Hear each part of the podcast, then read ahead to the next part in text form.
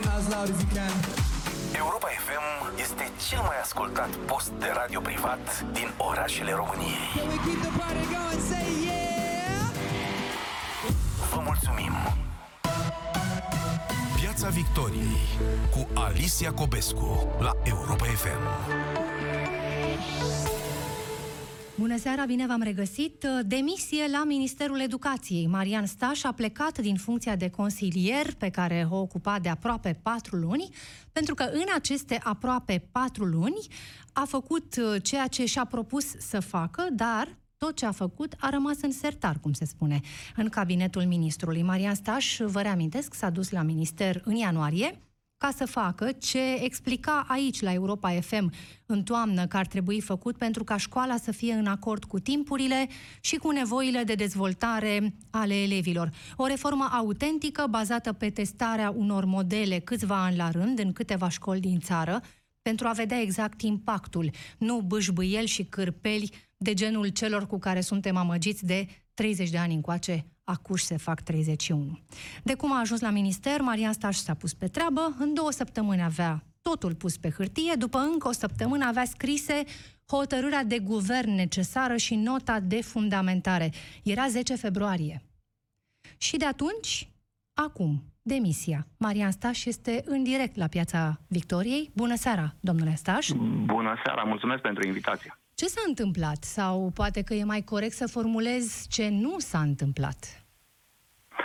Am decis să încep uh, conversația noastră cu două ancore importante pentru context- contextualizarea corectă a uh, evenimentelor. Prima este sistemică și a doua este la nivelul contractului de onoare în legătură cu subiectul pe care îl discutăm și anume școlile pilot. Încep cu prima și am să vă cer îngăduința a 3-4 minute pentru că e relevant la nivel de sistem. Avem timp berechet. Vă mulțumesc. În uh, dimineața în care am uh, pus în fapt uh, instituțional actul la registratura Ministerului Educației și Cercetării, am primit un semnal de la Ministrul Educației și Cercetării care se încheie în felul următor. Pe capul nostru, citesc, pe capul nostru sunt probleme stringente, grave, iar la momentul acesta trebuie să le găsim o soluție. Nu pot să cred că tu nu te gândești decât la un singur lucru, respectiv la ceea ce înseamnă programul pilotării. Acum, uh, pentru conformitate plec de la prezumția de, de plină bună credință a Ministrului Educației și Cercetării, ca să fie limpede.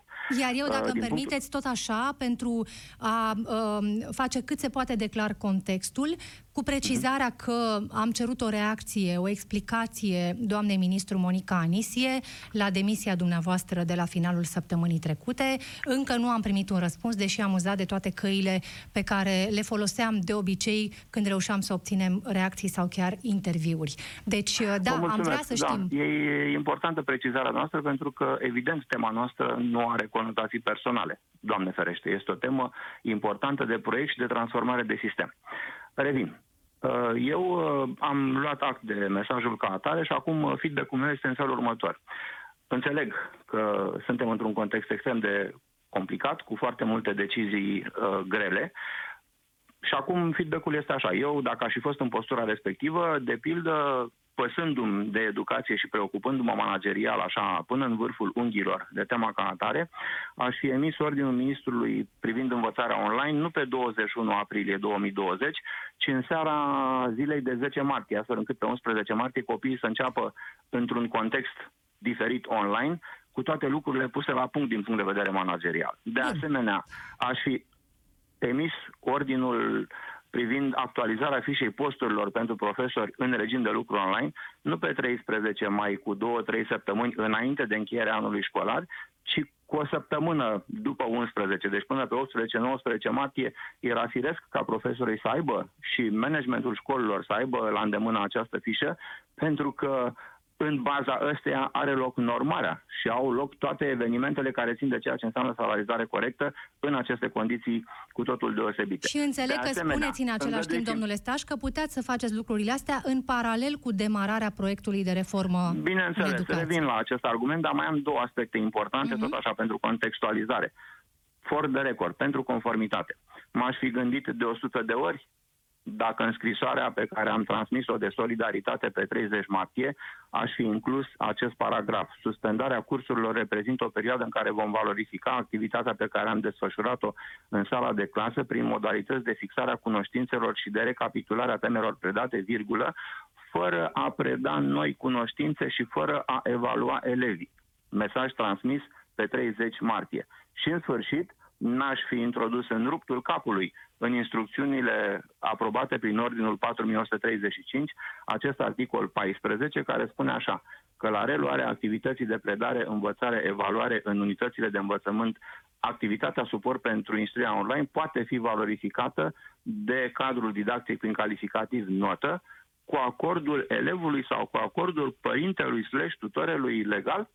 Am să închei acest context comentând articolul 14 cu un citat din uh, postat astăzi de distinsul meu interlocutor și prieten Iulian Cristache, care este președintele Federației Naționale a Asociațiilor de Părinți pentru Învățământ Preuniversitar, care tocmai și-a înzecit și-a însutit prețuirea mea față de domnia sa pentru integritatea pe care o manifestă în mod constant. Zice Iulian aici, cu privire exact la acest aspect extrem de sensibil și care de fapt este în contra naturii procesului educațional însăși. Trebuie natura. să ne explicați de ce.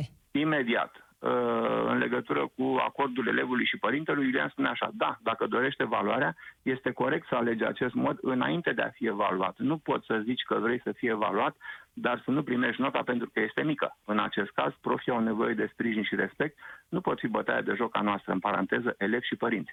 Deci, ori nu vrei evaluare și ți se echivalează, ori vrei și ești obligat să accepti nota conform prestației. Haideți să nu ne batem joc unii de alții. Bun. Zice a, domnul Iulian Cristache ca postare și părere personală. Bun, aici ce vă rog, pentru că motivul demisiei dumneavoastră este reforma pe care ați vrut să o urniți și care nu se urnește, dar de fapt de câteva minute încoace de când am început discuția, vorbiți uh, despre decizii sau lipsa unor decizii în această perioadă de suspendare a cursurilor, din martie încoace. Da, pentru că, așa cum am spus, am dorit să leg uh, textul pe care l-am primit uh, eu că sunt atât de multe lucruri care ne stau pe cap și pe care trebuie să le facem. Sigur, m-aș bucura, e important să le facem, cu condiția să le facem și corect și la vremea lor. Am încheiat cuvinte? subiectul ca atare, mergem mai departe. Cu alte cuvinte, vreți să spuneți că nici măcar lucrurile alea urgente care trebuie făcute nu sunt făcute ca lumea? O parte dintre ele, o parte da, altele mai au nevoie de ajustări, mai au nevoie de îmbunătățiri, dar încă o dată, cele două teme, și anume managementul important al unor aspecte importante de criză, de realități fără precedent în educație, reprezintă o temă și al doilea, curajul de a vedea în viitor și de a pregăti lucrurile pentru ceea ce înseamnă un alt fel de educație, așa cum se cuvine pentru secolul 21, este cu totul altceva și ambele, în egală măsură, sunt de resortul și de prerogativa Ministrului Educației și Cercetării. Dar e din ceea ce... normal să fie așa. Dar din ceea ce spuneți dumneavoastră, din ce ați spus până acum, nici măcar viziunea pe termen scurt nu este în ritm cu ceea ce ni se întâmplă. Am spus ce am avut de spus, închid acest subiect și mergem mai departe la conversația noastră pe care o deschid în felul următor. Tot în termen de contract de onoare, așa cum este și fire. Și aici uh, fac o notă de subsol importantă pentru mine. Uh, repet, pe prezumția de bună credință de plină a Ministrului Educației și Cercetării, am apreciat fără rezerve curajul ministrului de a decide să lucrăm în echipă împreună și de asemenea în acest context uh, enunț încă două proiecte fără precedent în 10 ani de existență a legii educației naționale pe care actualul ministru al educației și cercetării a avut curaj să le pună în fapt. Și aici mă refer la activarea masteratelor educaționale din toamna 2020 cu anul academic 2020-2021 și respectiv publicarea a 1000 de teze de doctorat din cele 7000 Uh, tot așa, cu un titlu de uh, bune practici și de curaj de leadership în cele două proiecte. Acum mai rămâne să punem în fapt și acest al treilea proiect, pe care noi l-am descris și l-am convenit în toamna anului trecut în următorii termeni.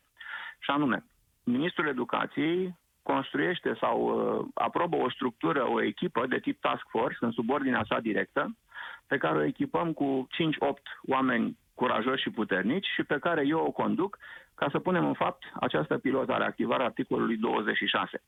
Uh, din motive de leadership și de uh, asumare a unui astfel de proiect fără precedent, este critic important ca acest proiect să fie în subordinea executorie sau executivă directă a Ministrului Educației, ca el să-și poată, uh, să poată fi pus în fapt. Eu am lucrat în Ministerul Apărării Naționale și am avut două astfel de precedente pe care le-am rezolvat corect și așa cum se cuvine, exact în acest mod. Uh, Reforma învățământului militar și respectiv uh, strategia de management de resurse umane prin structuri independente de statul major general în subordinea directă a ministrilor apărării, pentru că astfel de proiecte au nevoie în primul și în primul rând de autoritate formală și nu de consiliere. Decizia a fost că vin în postură de consilier, după care al doilea pas a fost că e cu jumătate de normă, după care al treilea pas a fost că uh, poziția mea va fi în echipa secretarului de stat pentru învățământ preuniversitar și atunci decizia mea a fost așa, între a nu fi în minister și a fi în minister, ce este cel mai important? Păi să fiu în echipă. Și am fost de acord, evident, din respect pentru proiect. Iar cele patru luni au decurs în felul în care ele s-au petrecut, cu aceste prerogative și cu această autoritate pe care eu am avut-o la Bun. îndemână formal, din postura de consilier la cabinetul secretarului de stat. Cronologia pe care, uh, pe care am enunțat-o la începutul emisiunii și anume că în două săptămâni de când ați ajuns consilier în minister, aveați deja pus pe hârtie ce trebuie făcut, inclusiv proiectul hotărârii de guvern și că în încă o săptămână elaboraserăți, scriseserăți deja nota de fundamentare, este corectă, nu? Pe 10 februarie lucrurile s-ar fi putut urni.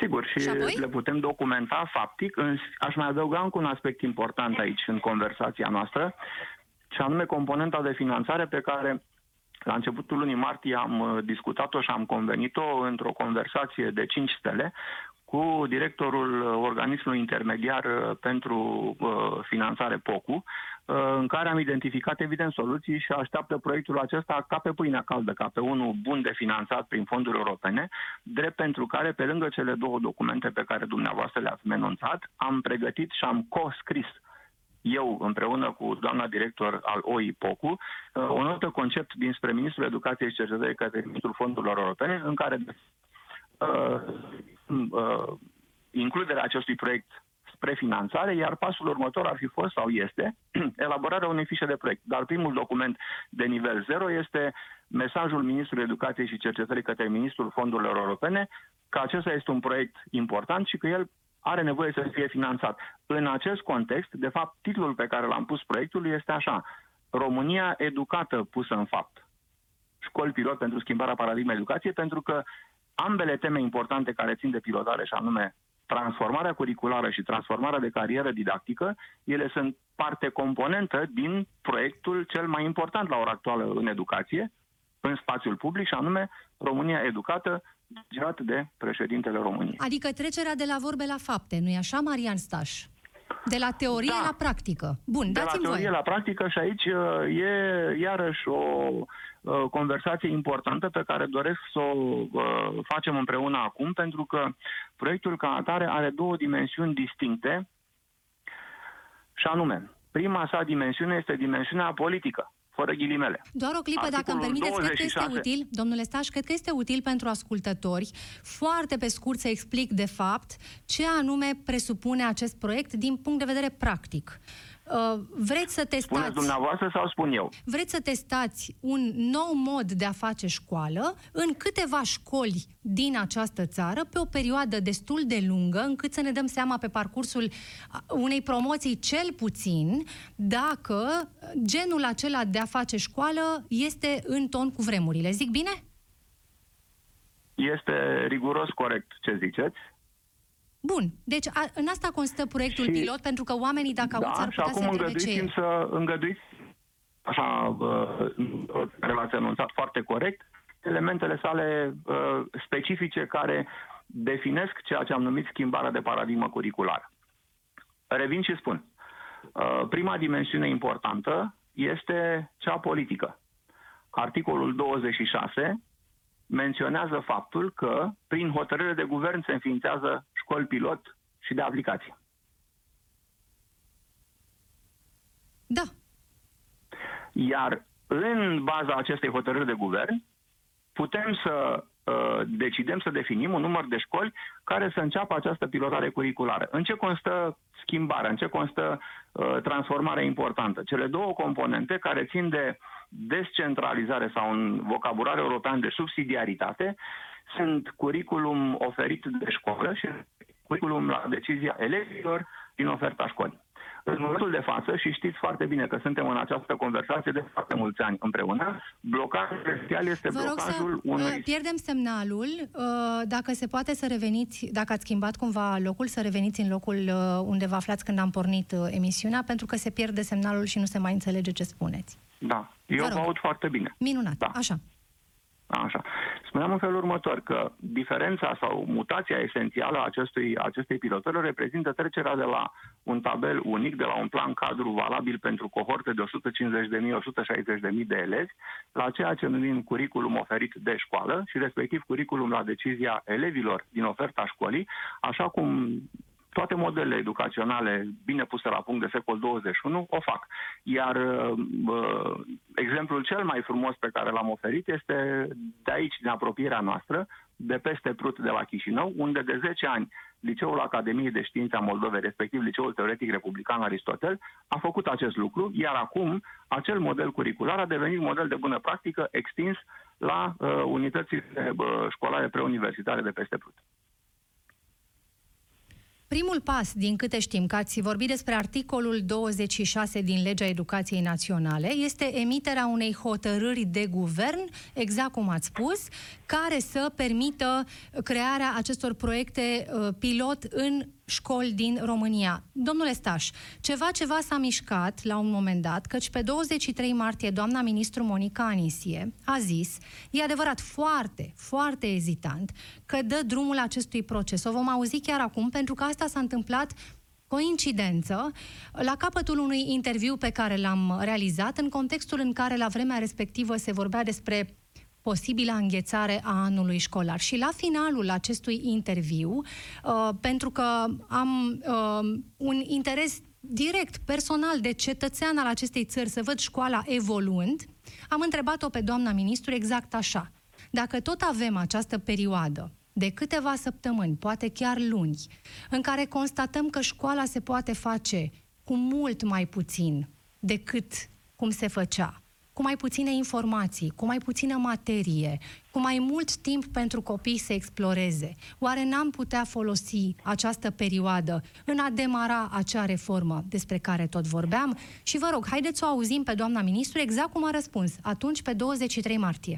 Este imperios necesar să facem lucrul acesta, să analizăm și de aceea, așa cum am anunțat și când nu era perioada de criză, voi pune în practică ceea ce am anunțat, spuneam chiar și la dumneavoastră în emisiune cândva, voi activa acel articol 26 din uh, Legea Educației Naționale și voi realiza școli pilot, școli de aplicație, pentru că este observat și dumneavoastră necesar, nu se știe niciodată când vom mai avea criză și când vom mai avea nevoie să apelăm la astfel de, de soluții uh, în ceea ce privește învățarea.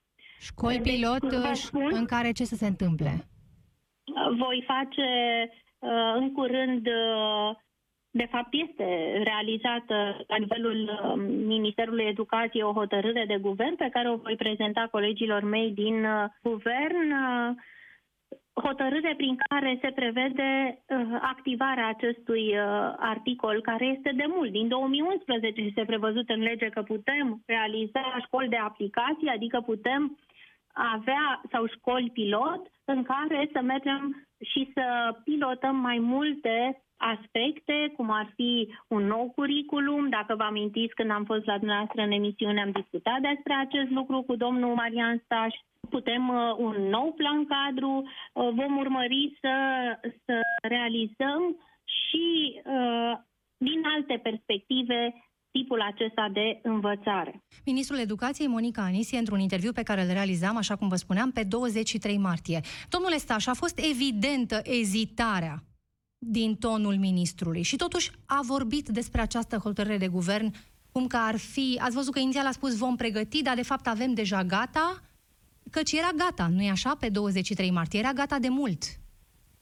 Și da, apoi? Sigur, întotdeauna sunt uh, iterații succesive, drafturi, re- lecturi, uh, relecturări, nuanțări și așa mai departe. E un proces viu, ca orice document. Dar, esențialmente, tot ce a ținea de baza de politici publice necesară uh, comiterii actului de curaj politic, adică de decizie politică, de uh, aprobare în poate guvern. a mutați un pic hotărârii. telefonul, că iarăși avem probleme cu semnalul, vă rog.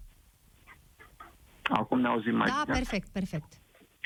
Așa, deci spuneam așa că uh, toată baza necesară uh, punerii în fapt a deciziei politice era pregătită. Sigur că niciun document nu este perfect, dar uh, chiar în uh, preziua uh, plecării mele de la minister am avut o ultimă rundă și o ultimă rafinare uh, a formei hotărârii de guvern într-un, uh, într-o modalitate care cu siguranță uh, poate fi validată politic fără niciun fel de problemă. Aș vrea să mai fac aici un comentariu, dacă mi îngăduiți, pentru că în context, evident, de 3-4 luni de zile am pornit o activitate consistentă, săptămână de săptămână, de interacțiune cu școli care sunt interesate să facă așa ceva și într-un sistem public educațional uh, cu instincte de leadership atrofiate în proporție de peste 70-80%, există totuși oameni minunați și directori minunați și profesori minunați care sunt dispuși să-și asume acest lucru. N-aș fi pornit procesul de construcție a uh, mecanismului de validare politică a hotărârii de guvern a articolului 26,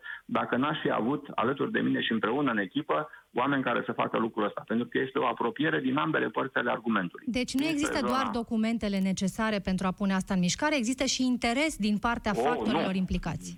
Bineînțeles că da. Și aici, iarăși, pentru conformitate, fac următoarele precizări. Dacă am să numesc școlile, nu. Dacă am să numesc directorii, nu.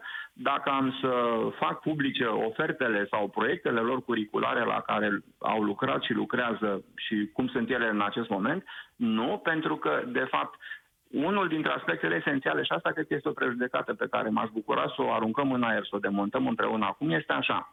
De fiecare dată când vine vorba despre planuri cadru, discuția este câte ore de dealea, mai una o oră în plus, o oră în minus, mie să nu mi se ia normă, mie să nu mi se dea normă. Deci 80% din conversație nu are legătură de fapt cu binele copiilor, cu proiectarea ca atare. În momentul în care școlile, cele șapte, opt cu care am lucrat direct, au decis că pot să facă treaba asta, prima premisă de la care au plecat este că sunt uh, capabile, au curaj și au viziune să construiască o ofertă curriculară de secol 21, așa cum se cuvine, pe care să o și poată oferi. Prin urmare, primul lucru de la care am plecat au fost așa, valorile pe care acele modele le oferă și felul cum arile de învățare ca atare pot fi oferite de către școală.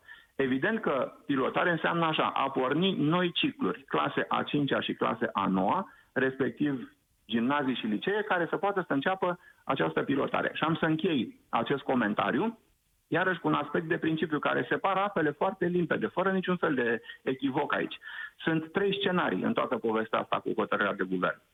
Nu facem nimic, deci o lăsăm așa cum e acum și atunci toată lumea pierde.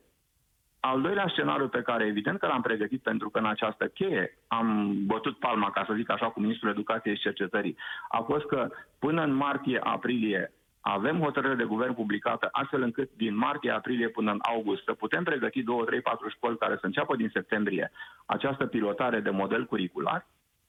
Și al treilea scenariu este așa, hotărârea de guvern este publicată, guvernul aprobă funcționarea școlilor pilot și școlile nu ar să ofere această uh, ofertă curriculară din uh, toamna lui 2020, din anul școlar 2020-2021, ci cu anul următor. Mare problemă. Dar esențialmente transformarea și pilotarea de model curricular, de arhitectură curriculară, este blocată, este lovită de nulitate în absența activării articolului 26. Pentru Și că aici ăsta vă rog să permite, ne de fapt, oprim.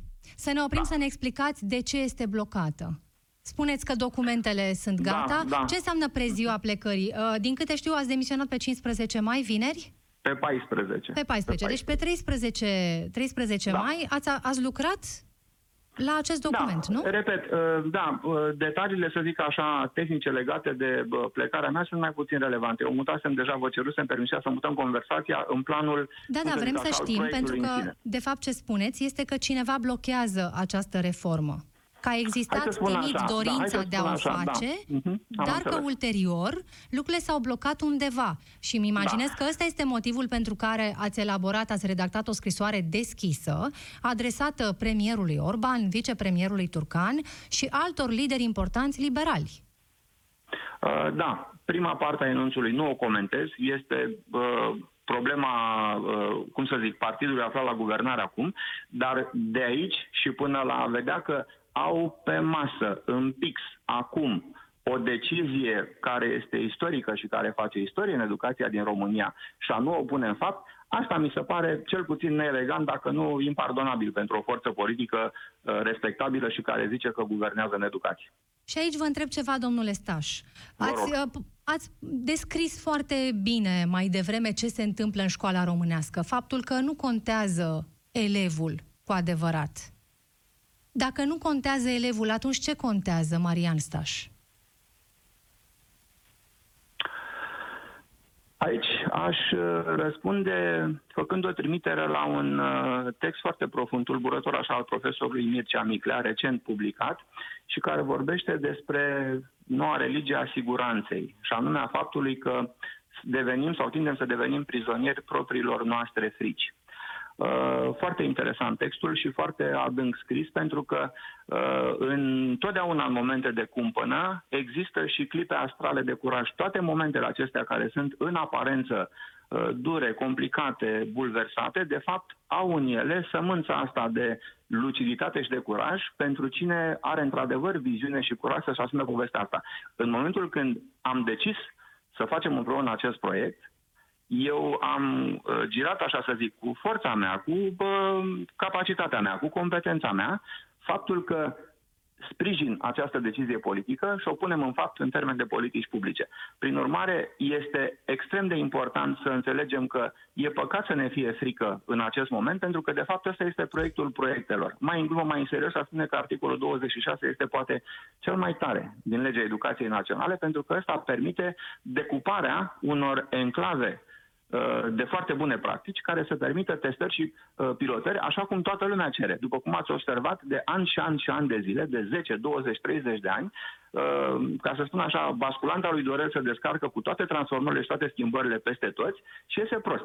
Pentru că în momentul când am 16.000 de școli, un sfert de milion de profesori, 3 milioane de copii, e greu, este de fapt imposibil să testezi și să pilotezi ceea ce are nevoie în momentul de față România. Iar trecerea dinspre școala veche, școala de blocată în paradigma ei anterioară și modelul de secol 21 înseamnă de fapt trecerea de la centralizare la subsidiaritate. Iar subsidiaritate în termeni europeni înseamnă așa, 10-20% din deciziile strategice rămân entității de vârf, respectiv Guvern, Ministerul Educației, și 80-90% se duc ele acolo unde este locul lor. Vă întreb în ceva, școli. că tot, Vă tot, rog. adică chiar vreau să lămurim acest aspect. E vorba despre identificarea câtorva școli din această țară. Înțeleg că unele și-au exprimat deja dorința, da? de a testa o altă formă de a face învățământ în România.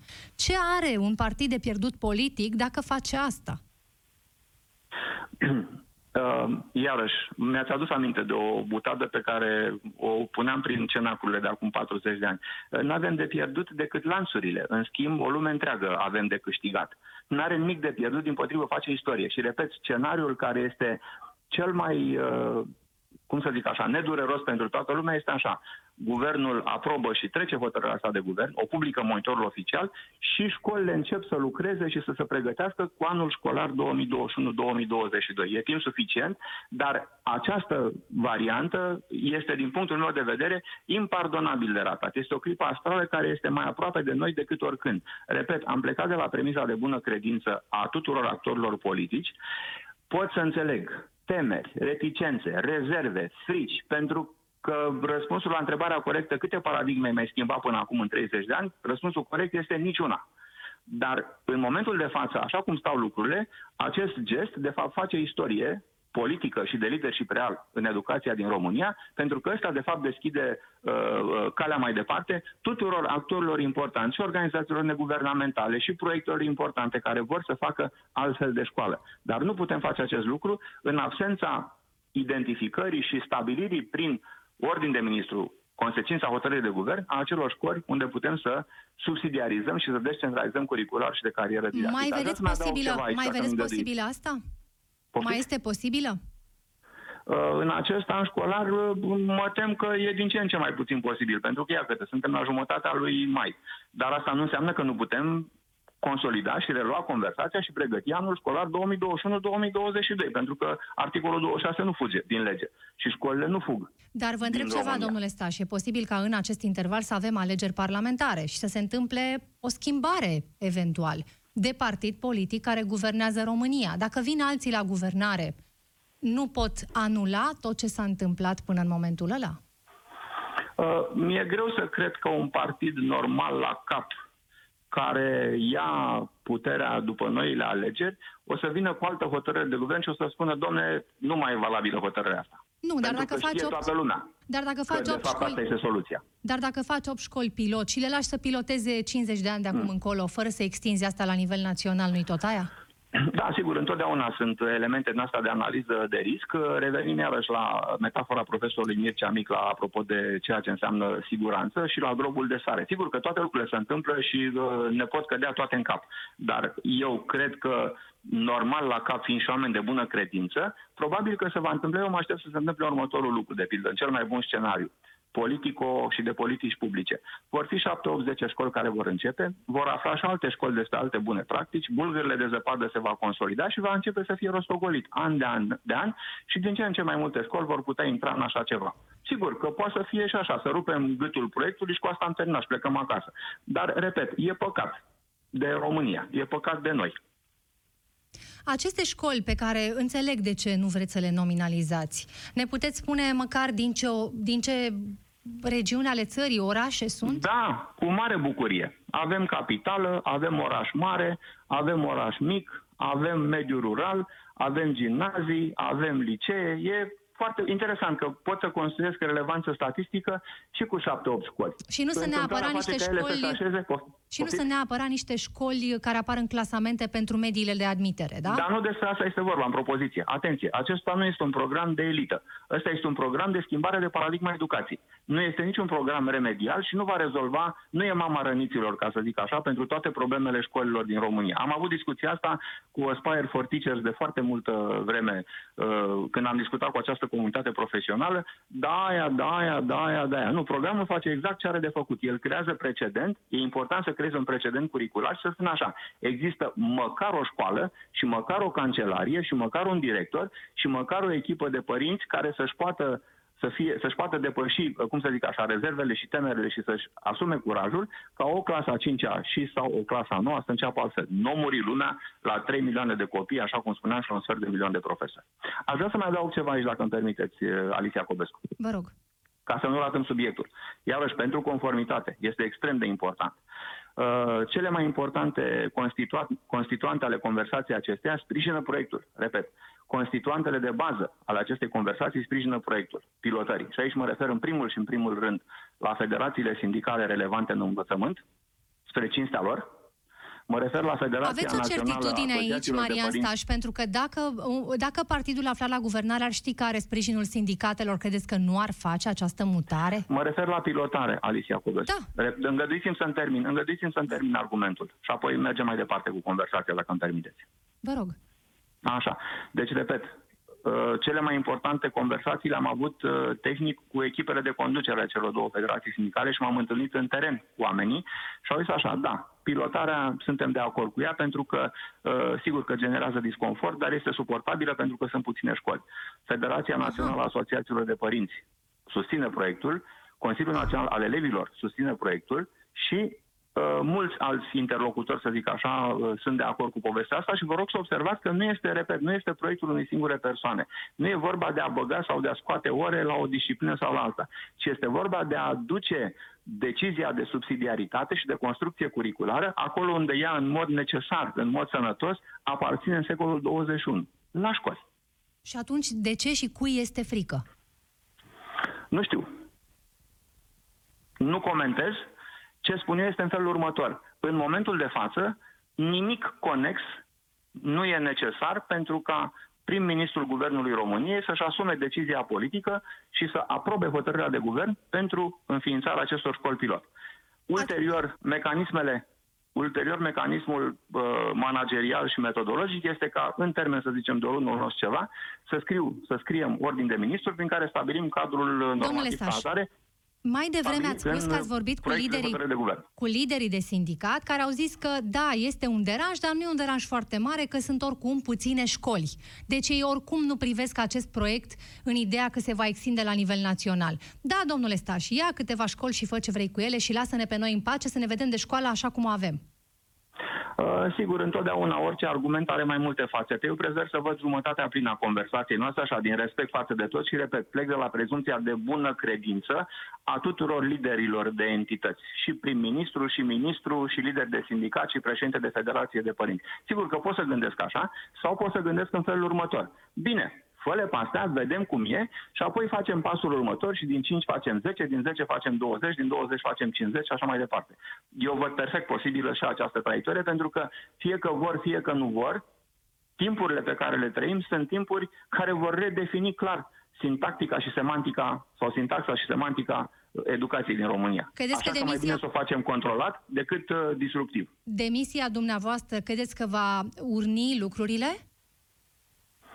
În orice caz, nu știu, nu comentez, dar ce pot să spun cu siguranță este în felul următor. Asta, clar, în ultimele trei zile, cred că am discutat mai mult așa în spațiul public de pilotare decât am vorbit în trei luni, ani de zile până acum. Deci probabil că a avut un anume tip de efect și eu m-aș bucura ca discutat pe cu toate cine? canalele... Cu cine Ok. are puterea să pună în mișcare această reformă? Cu cine ați Am discutat în transmis ultimele semnalele trei ca zile? atare și mă aștept, repet, eh, poate că cel mai frumos cadou pentru educație de ziua copilului, de 1 iunie, este această hotărâre de guvern. Și eu duc, cum să zic așa, un imens buchet de flori eh, Ministrul Educației și Cercetării, dacă face lucrul ăsta, așa cum e firesc și e normal și fără niciun fel de problemă. De pe După care 14 viața mai, merge mai departe. o ultimă întrebare, mai avem 30 de secunde. De pe 14 mai, când ați demisionat până acum, Ministrul Educației v-a contactat în vreun fel? Nu. Mulțumesc tare mult pentru intervenția la Piața Aș vrea să Victoriei. mai Vă spun rog, eu ceva, Marian pentru Staș, că cred că au 20? trecut numai 15 secunde, Da, dacă îmi permite Alicia corect. Cobescu. Iarăși, pentru conformitate. În momentul de față, aprobarea hotărârii de guvern nu are nevoie de prezența mea în instituție. Este un gest și este un act care este independent și este normal și sănătos și fire să fie așa. Nu Clar. e nevoie de prezența mea acolo ca lucrul ăsta să se întâmple. Dar punerea ei în practică ar ajuta dacă v-ar avea în peisaj, clar. Nu? Că ați gândit Conversații, acest... eu din acest joc Absolut. nu plec până nu-l punem în fapt, ca să fie limpede cu subiect și predicat. Marian Staș, expert în educație la Piața Victoriei. Demisie așadar de onoare de la Ministerul Educației. Marian Staș angajat acolo special ca să urnească reforma despre care vorbea și aici la Piața Victoriei în octombrie, fără îndoială vă amintiți. Tot speră că dacă până la 1 iunie guvernul chiar adoptă această hotărâre de guvern pentru a crea câteva uh, proiecte speciale în școli din această țară, la un moment dat, în prezentul nostru, școala din România va fi altfel. Vă mulțumesc pentru atenție pe frecvențele Europa FM și pe pagina de Facebook. Știri peste câteva momente. Piața Victoriei cu Alicia Cobescu la Europa FM. Please sing as loud as you can. Europa FM este cel mai ascultat post de radio privat din orașele României. Can we keep the party going? Say yeah! Vă mulțumim!